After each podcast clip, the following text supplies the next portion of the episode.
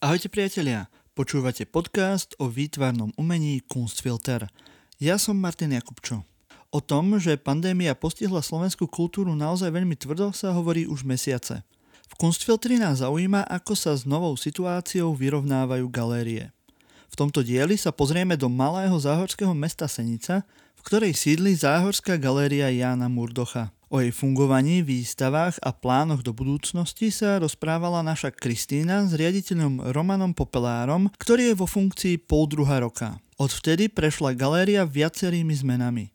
Počas predošlého vedenia nemala svoju webovú stránku ani účet na sociálnych sieťach. Takže jej publikom tvorili len priami návštevníci galérie. Väčšinou školy zo Senice a okolia. Pandémia zmenila plány nového vedenia galérie. Na strane druhej obmedzenia využili na komplexnú rekonštrukciu historickej budovy, ktorej galéria sídli. Ako sa bude kultúra spametávať, keď sa život vráti do normálu, zatiaľ nevieme. Isté však je, že je to pre všetky kultúrne inštitúcie veľká výzva. Taktiež naša Kristýna vyspovedala Veroniku Trnečkovú, ktorá kurátorovala výstavu Medzi bielou a čiernou 2 Vojtech Kolenčík a absolventi, ktorá sa nachádza práve v Záhorskej galérii Jána Murdocha.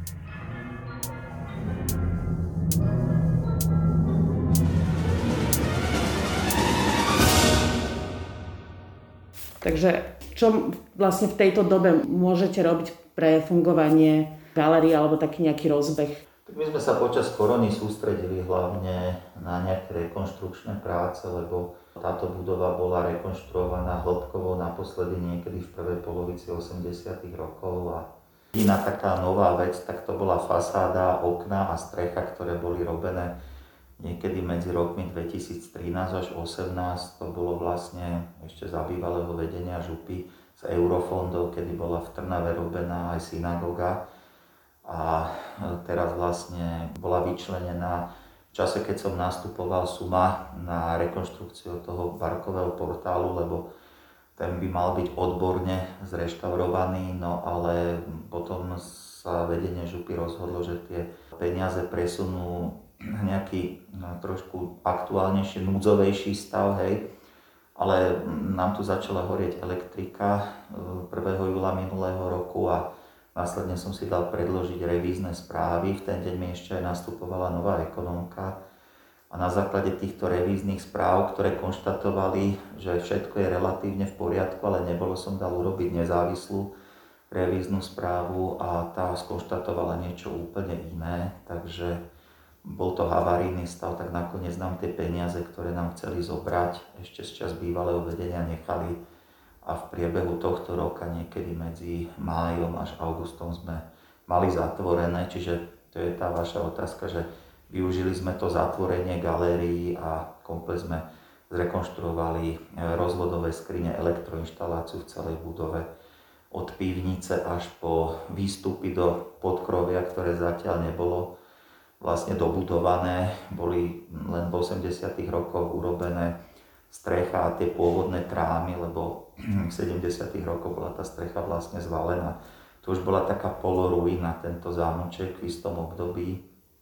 Vlastne dalo sa chodiť len do týchto prízemných priestorov, ale to bol vlastne dôvod, prečo sme tú elektroinštaláciu mohli urobiť a dokončiť, pretože keď sme dali robiť povedzme reštaurátorské sondy, čo je teda povinnosť v pamiatkovo chránenom objekte, tak reštaurátor vlastne skonštatoval, že tie omietky sú nové, teda nové, sú staré 30-35 rokov, čiže tá pôvodná vrstva bola zrejme odstránená v čase, keď to rekonštruovali koncom 70.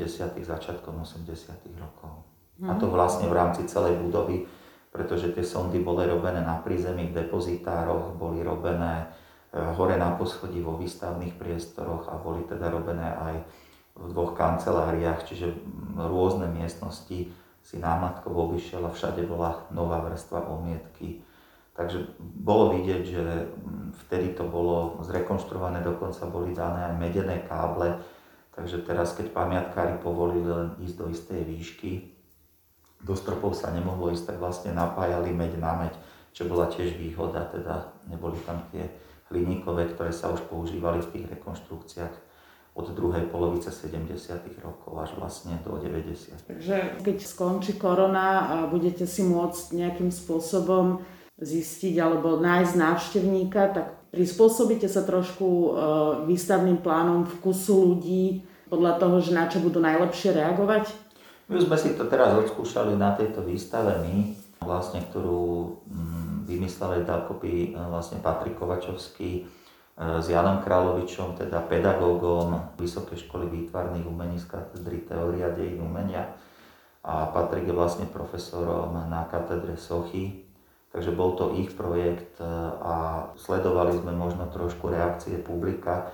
Samozrejme nie je to reprezentatívna sonda, pretože otvárali sme v čase, keď to síce bolo uvoľnenejšie, to znamená, mohlo sa zúčastniť do 50 ľudí na vernisáži, ale otváralo sa ešte cez prázdniny, čiže školy vtedy neboli. A ako som už spomínal, tak tu na je ako keby e, toto mesto odkázané práve na prácu galerijných pedagógov so základnými a strednými školami, nakoľko v Senici vysoké školy nie sú, e, na rozdiel od Bratislavy, Trnavy, prípadne Nitry alebo Banskej Bystrice, kde sú teda niektorých aj umelecké akadémie, prípadne nejaké katedry estetiky, teória, dejín umenia, to vždy veľmi veľa robí, pretože tam sa dá pracovať nielen teda s tými študentami, ale aj s ich pedagógmi, ktoré, ktorí do tých galérií, tých vlastne budúcich výtvarníkov, vizuálnych umelcov, teoretikov vodia. No, takže um, nemôžno urobiť z tohto nejaký uh, typ uh, výstavného priestoru, ako je Kunsthalle alebo Slovenská národná galéria, čiže Samozrejme, čiastočne sa to musí prispôsobiť, ale to, čo je vlastne aj v zriadovacej listine galerie, že prezentácia regionálneho umenia, tam je tá otázka, že čo je to v dnešnej dobe región alebo regionálne umenie. Že na to sa treba pozrieť. Mm, a čo je na záhorí regionálne umenie? No doteraz to bolo brané tak, že regionálne umenie to je spolupráca e, galérie s miestnou osvetou, kultúrnym domom, prípadne múzeum na Mijave alebo kultúrnym strediskom v Malackách. Takže proste e, ja chápem tú spoluprácu trošku inak. Už keď som robil v Trnave, tak tam to bolo vlastne e, niekde spolupráca medzi Burgenlandom, Niederösterreich, severnou časťou Maďarska a prípadne Slovenskou, Moravou, Čechmi. Samozrejme zabudol som, že táto galéria mala roky e, výbornú spoluprácu s galériou teda v Hodonine, aby som teda nikomu nekrivdil. Čiže tá spolupráca medzi Moravou a Záhorím fungovala vždy. E, samozrejme v budúcnosti by sa to dalo rozšíriť o Zlínsky kraj, ale hovorím, to je vec budúcnosti, kedy sa bude dať opäť cestovať a mm, ten pohyb bude trošku pružnejší ako. Keď hovoríte, že ste odkazaní na školy, vy máte vlastný tým galerijných pedagógov alebo chodia k vám externisti? Máme externú pedagogičku, ale je veľmi pravdepodobne, že hneď po korone nastúpi do trvalého pracovného pomeru, aj keď samozrejme býva na tretinový úvezok, pretože je to baba, ktorá tu už dlhší čas pracovala, v minulosti teda pred materskou, tiež vlastne externe, ona vyštudovala vysokú školu muzických umení, odbor scenografia a teda učila aj v Trenčine na tej strednej odevnej, čiže má aj pedagogické skúsenosti a má aj takú tú tvorivosť v sebe. Má aj dobré kontakty práve na tie presahy k užitému umeniu, k dizajnu. Takže uvidíme, zatiaľ by sme to brali na skúšovnú dobu, na ten trvalý pracovný pomer a potom uvidíme, len hovorím, v tejto dobe sa nedá nič napevno plánovať a už vôbec nie s nejakou dlhšou víziou. Čiže ja som sám musel za posledný 3 čtvrte rok prehodnotiť niektoré svoje plány, s ktorými som išiel do konkurzu, pretože e, v súčasnosti sú veľmi ťažko realizovateľné.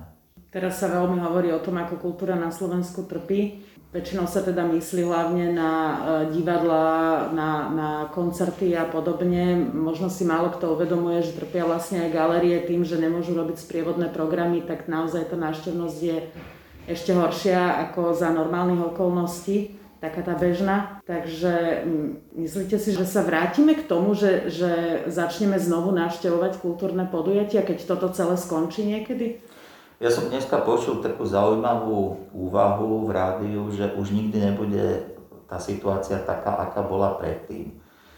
že my už sa vlastne do normálu nevrátime nikdy. Otázka je, že ak sa vrátime do nejakej formy normálneho života, aká forma normálneho života to bude. Ale e, hovorili teda ľudia, ktorí majú čo k tomu povedať, e, možno ani nie z oblasti kultúry, boli to možno názory rôznych sociológov, psychológov, e, prípadne ľudí, ktorí sa zaujímajú takými hĺbšími spoločenskými témami a hovorili, že aj tie kultúrne inštitúcie budú musieť ten vzťah k verejnosti nejakým spôsobom zmeniť, že taká tá bežná rutina, na ktorú boli možno dve, tri generácie, možno aj viac zvyknutých, sa bude musieť teraz e, prehodnocovať. Ja to sám vidím, napríklad ten náš prechod do online priestoru. Ja keď som sem prišiel pred 18 mesiacmi, galéria nemala web stránku, nemala Facebook, nemal, som nemal internet, nemal som počítač, prvý týždeň som všetko vybával zo svojho mobilu, proste v kancelárii sekretárky táto miestnosť nebola vyprataná, proste, čiže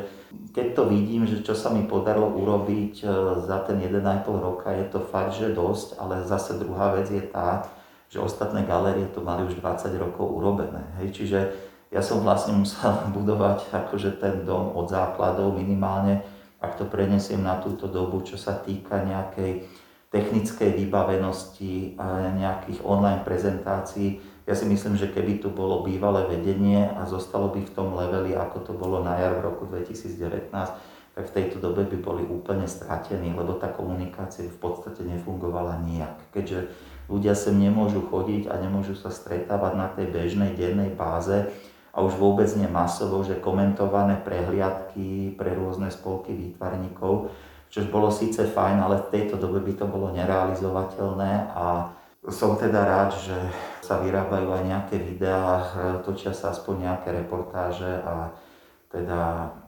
dajú sa vyrábať nejaké šoty, prípadne propagovať to prostredníctvom Instagramu, Facebooku a sociálnych sietí, aspoň trochu návonok niekam mimo oblasť Senice alebo Senického kraja regiónu, aby to teda videli aj ľudia, ktorí povedzme tu nikdy v živote neboli alebo sa sem nechystajú prísť. V Záhorskej galerii momentálne prebieha výstava Vojtech Kolenčík a absolventi medzi bielou a čiernou 2. Táto výstava je predložená do 13. januára. Pôvodne už mala končiť a my sa teraz rozprávame s jej kurátorkou Veronikou Trnečkovou. Skúste nám trošku približiť e, túto výstavu. Táto výstava je kolektívnym projektom kde vystavujú viacerí autory a ich pojitkom je to, že všetci sú absolventi ateliéru voľnej a farebnej grafiky na Vysokej škole výtvarných umení. Tento ateliér vedie Vojtech Kolenčík a on taktiež vystavuje na tejto výstave. Zaujímavosťou tejto výstavy je to, že sa prepája ako keby tvorba najčerstvejších absolventov E, spoločne už s dielami takých renomovaných autorov. Vieme ako keby rozdeliť celú tú výstavu na základe troch skupín podľa techník, ktoré vlastne autory a autorky využívajú. V jednej tej skupine môžeme zaradiť vlastne grafické diela. Využívajú tam techniky ako linorit, serigrafiu. Potom ďalšou asi naj, najviac uh, rozsiahlejšou skupinou sú malby, inštalácie alebo objekty, ktoré autory využívajú a posledným druhom sú, dalo by sa povedať, že také ilustratívne až také komiksové diela, také smerujúce až ku grafickému dizajnu. Je nejaká vzájomná prepojenosť tých diel alebo nejaká spoločná téma? Nie, výstava nie je tematická. Skôr sme chceli ako keby ukázať um, čo v najväčšej miere rozmanitosť a ako keby sledovať na tejto aktuálnej tvorbe absolventov, že akými rozdielnymi uh, cestami sa vydali po štúdiu na mhm. škole. Trošičku bokom alebo vo vedľajšej miestnosti je ešte jedno dielo, ktoré nie je tak úplne, nie že súčasťou výstavy, je súčasťou výstavy, ale teda je tam úplne iné dielo, volá sa Kým budem mnou a je to vašim dielom. A mohli by ste nám niečo povedať o ňom? je vlastne toto dielo súčasťou ako keby takého projektu, ktorý bol mojou diplomovkou s názvom Becoming, ako postupné stávanie sa, ako keby je o téme tranzície, pred prípravou ako keby ku samotnému akože dielu bol výskum. Za pomoci iniciatívy Inakosť som sa mohla stretávať s s transrodovou komunitou slovenskou a oni so mnou zdieľali svoje príbehy, za čo som im doteraz veľmi vďačná a ja som sa vlastne potom rozhodla ako keby tie svoje poznámky, ktoré boli ako keby robené počas tých rozhovorov, um, ako keby prezentovať vo forme zinu. Ten zin je vlastne e, to, kým budem mnou, taký má názov a vlastne obsahuje viacero ako keby poznámok aj z kníh, aj z tých stretnutí, aj proste z také uh, ústrižky, mailová komunikácia tam je obsiahnuté. Snažili ste sa nejak e, zachytiť vlastne pocity, alebo čo prežívajú ľudia, ktorí sa chystajú na, na zmenu pohľavia? áno, áno, presne tak. Pre mňa ako keby nebolo prvoradé o, zobraziť alebo sa vôbec ako keby zaujímať o tú vonkajšiu zmenu, keďže si myslím, že to je skôr ako keby veľmi povrchné ako keby chápanie toho, že pre mňa ako keby bolo najdôležitejšie zachytiť, že ako sa tí ľudia cítia, ako sa to mení a že čo im ako keby dáva nádej v tom dlhom ako keby procese tej postupnej ako keby premeny, ale ako není to úplne premena, je to skôr ako keby také stávanie sa, no.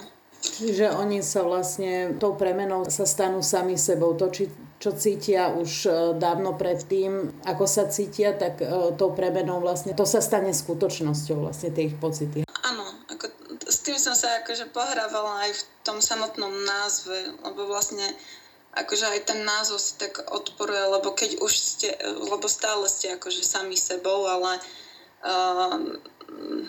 stále to ako, stále ako v tomto prípade to není to, není to ako keby to, to 100% a že keď sú títo ľudia ako keby na ceste, tak som sa chcela, chcela ako keby aj tým názvom, ako, že kedy, že kedy to bude, alebo kým sa to stane. Uh-huh. A boli ste v kontakte s tými ľuďmi aj potom, ako prešli uh, tou premenou, či len počas toho procesu, toho čakania?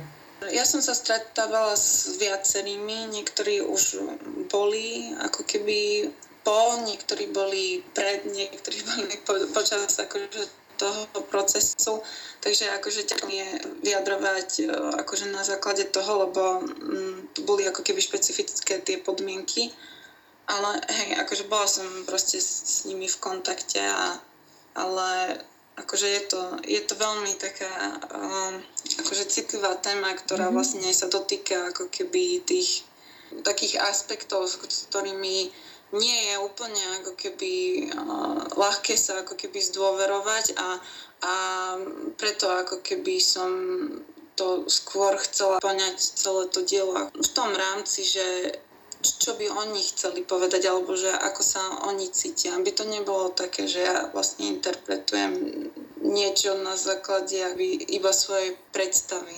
Dá sa vôbec vžiť do situácie ľudí, ktorí podstupujú vlastne tú procedúru, ktorá vedie k zmene pohľavia?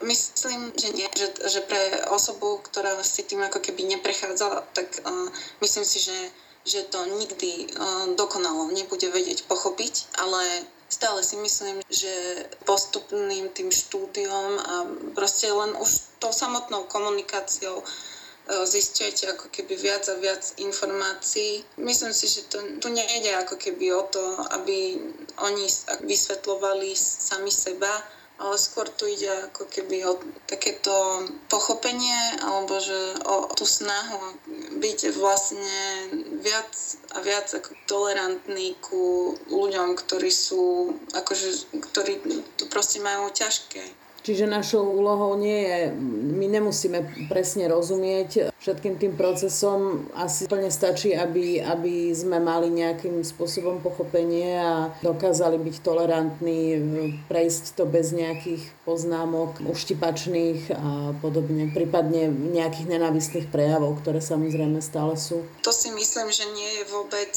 vhodné a nemyslím si, že je to Akože poprvé to vôbec nie je slušné, keď uh, sú takéto prejavy. Ako neviem, ja, ja sama, sama ako keby žijem podľa toho, že, že nebudem robiť uh, niečo, in, akože niečo zlé ako keby iným, keď uh, nechcem, aby oni robili to mne. Takže asi asi podľa toho. Ja som si ako keby vybrala túto tému hlavne kvôli tomu, že som chcela ako keby nájsť a viac ako keby porozumieť tejto téme a doteraz ako keby si myslím, že, že mám v tom ako keby veľké rezervy a že minimálne ešte ďalší rok by som sa tomuto mohla venovať a že by to mohlo byť rozsiahlejšie a niek- niektoré veci by som spravila úplne inak asi tak, že toto je ako keby tá cesta, že takéto postupné nadobúdanie tých informácií. Počúvali ste podcast Kunstfilter, v ktorom sa Kristína rozprávala s Romanom Popelárom, riaditeľom Záhorskej galerie Jana Murdocha a s kurátorkou výstavy Medzi bielou a čiernou 2 Veronikou Trnečkovou.